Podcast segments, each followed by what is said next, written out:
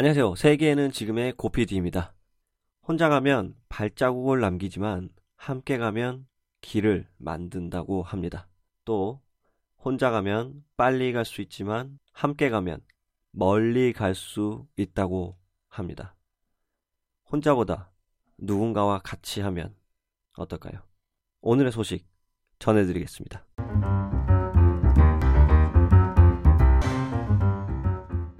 중국 베이징을 출발해 호주 멜번으로 가는 비행기 안에서 승객의 헤드폰이 폭발하는 사고가 발생했습니다.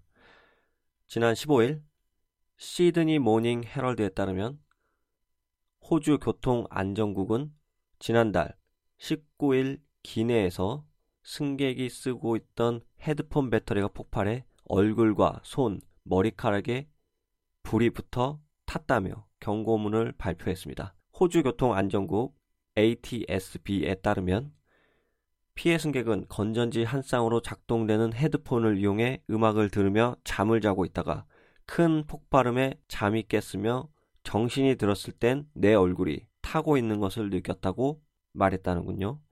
또 바로 헤드폰을 빼서 바닥에 던졌고 불꽃과 함께 작은 화재가 발생했다고 진술했습니다. 승무원들이 불에 타고 있는 핸드폰에 곧 물을 부었으나 배터리와 덮개가 녹아 항공기 바닥에 눌러붙은 자국을 남겼다고 합니다. 남은 비행 시간 내내 플라스틱과 머리카락 등이 불에 타서 생긴 냄새를 견뎌야 했던 다른 승객의 증언에 따르면 사람들이 기침을 했고 질식할 것 같았다고 말을 했다고 하는군요. 뭐 아무래도 비행기는 환기를 못 시키니까 더 그랬겠죠. 이곳 ATSB 대변인은 모든 배터리가 위험한 것은 마찬가지라며 문제가 된 배터리와 헤드폰 브랜드를 특정하는 것은 피했다고 합니다. 전원으로 이용된 건전지 때문에 불이 붙은 것으로 파악된다고 말했다고 합니다.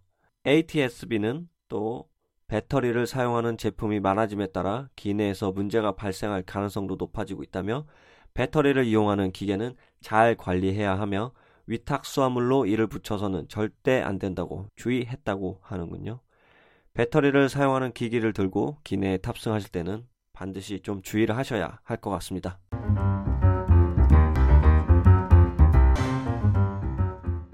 오스트리아 빈이 8년 연속 전 세계에서 가장 살기 좋은 도시로 뽑혔다고 합니다.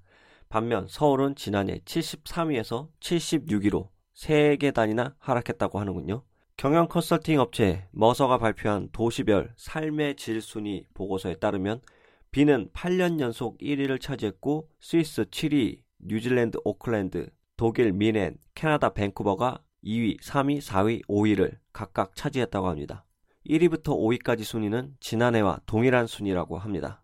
지역별로 보자면 유럽 빈이 1위고요. 오세아니아 오클랜드 3위, 북미 밴쿠버 5위, 아시아의 싱가포르 25위, 중동 두바이 74위, 남미 몬테비데오 79위 등이 살기 좋은 곳으로 이름을 올렸다고 합니다. 뭐 이 밖에도 런던이 42위, 도쿄 47위, 뉴욕 44위 등 세계적인 금융 대도시들은 3위권 안에 들지 못했습니다. 세계 경제력 순위 1위인 미국 도시 중에는 샌프란시스코가 29위로 가장 높은 순위를 기록했다고 하고요. 중국 베이징은 119위에 머물렀다고 합니다. 인구 180만 명인 비는 카페 문화와 박물관, 극장, 오페라 하우스 등 문화시설이 잘 발달해 있고 합스부르크 왕가의 건축물들이 잘 보존돼 있는 데다가 집세와 교통요금도 다른 도시보다 저렴한 점이 높은 평가를 받는 주 원인이 됐다고 합니다. 추가적으로 사회 기반 시설이 잘 돼 있는 도시로는 싱가포르 1위, 미넨 프랑크푸르트 공동 2위, 코펜하겐 4위, 듀셀도르프 5위 등 독일 도시들이 높은 순위를 차지했다고 합니다. 231개 도시 중 살기 가장 나쁜 도시로는 바그다드가 작년에 이어 다시 1위에 올랐다고 합니다. 미국 이라크전 이후로 도시 기반 시설이 황폐화되어 있었고 여전히 지역 분쟁이 계속되고 있다는 점이 위험 요소로서 꼽혔기 때문이라고 합니다. 6년 넘게 내전이 계속되고 있는 시리아 수도 다마스쿠스는 살기 나쁜 도시 7위에 올랐다고 합니다. 앞서 말씀드린 대로 서울은 지난해 73위에서 76위로 3계단 하락했다고 합니다.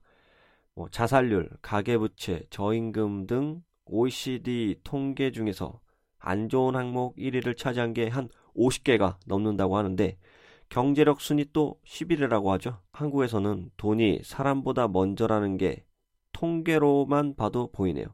조만간 대선인데 좋은 대통령이 나와서 사람들을 위한 정책을 많이 펼쳤으면 좋겠네요. 아, 그 전에 적폐청산부터 해야겠죠?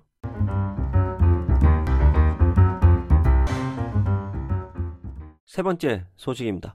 멕시코만에 접한 멕시코 중동부 베라크루스주의 주도인 베라크루스 이 도시 근교의 야산인 콜리나스 데 산타페에서는 몇 달째 발굴이 진행 중이라고 하는데요. 무슨 사유일까요? 고고학을 위한 유적 탐사가 아니라고 합니다. 유골 발굴이라는데요.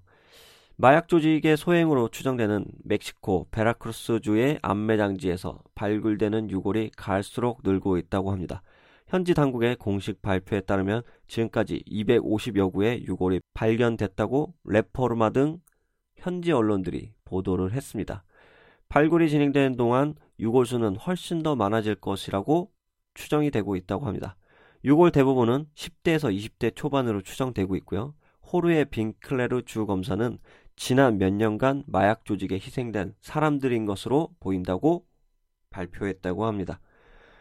주 당국에서는 현재 2,400명의 실종 신고가 접수돼 있으며 실종자 가족들은 마약 조직의 안매장지로 추정되는 이곳을 발굴 조사해 줄 것을 촉구해 왔다고 합니다.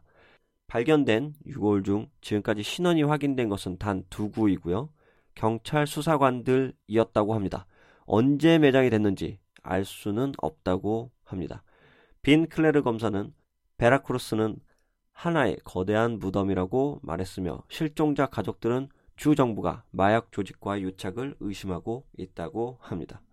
악명 높은 로스 세타스 카르텔이 이 지역을 장악해 왔지만 2011년을 전후로 할리스코 신세대 조직이 세력을 확장하면서 카르텔 전쟁이 벌어져 최근까지 마약 카르텔 간 피비린내 나는 유혈극이 이어져 왔다고 합니다.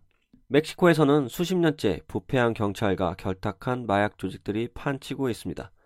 미국의 압박 속에 정부가 마약과의 전쟁을 벌였으나 카르텔들은 건재하며 지난해 검거된 마약관 호아킨 구스만이 이끌던 시날로아를 비롯 태역 군인들이 주, 죽인 로스 세타스, 멕시코에서 가장 오래된 범죄 조직인 골포, 범죄 도시로 악명 높은 시우다드 후아레스의 후아레스 등 대규모 카르텔들이 전국을 나누어서 장악하고 있다고 합니다. 멕시코가 마약갱 소굴이 된 데에는 콜롬비아 같은 마약 생산지와 미국이라는 거대한 시장 사이에 있다는 것도 한몫을 하고 있다고 합니다. 미국으로 유입되는 마약 90%가 멕시코 카르텔들의 손을 거친다고 합니다. 카르텔들은 조직을 지키고 세력을 확장하기 위해 납치나 살인을 마다하지 않는다고 하는군요. 멕시코 인권위에 따르면 2006년 정부가 마약과의 전쟁을 선포한 이후 10년 동안 2만 8천 명이 넘는 사람들이 실종됐으며 멕시코 중부 지역의 두랑고주에선 2011년 4월 이후 309의 시선이 발견되기도 했고요. 미국 국경에 접한 타마올리파스주의 산페르난도에서는 같은 해 259의 시신이 발견됐다는 소식이 있습니다. 여기는 뭐 완전히 깽단 소굴이네요. 인도 다음으로 놀러 가기 무서운 국가 중의 하나인 것 같습니다.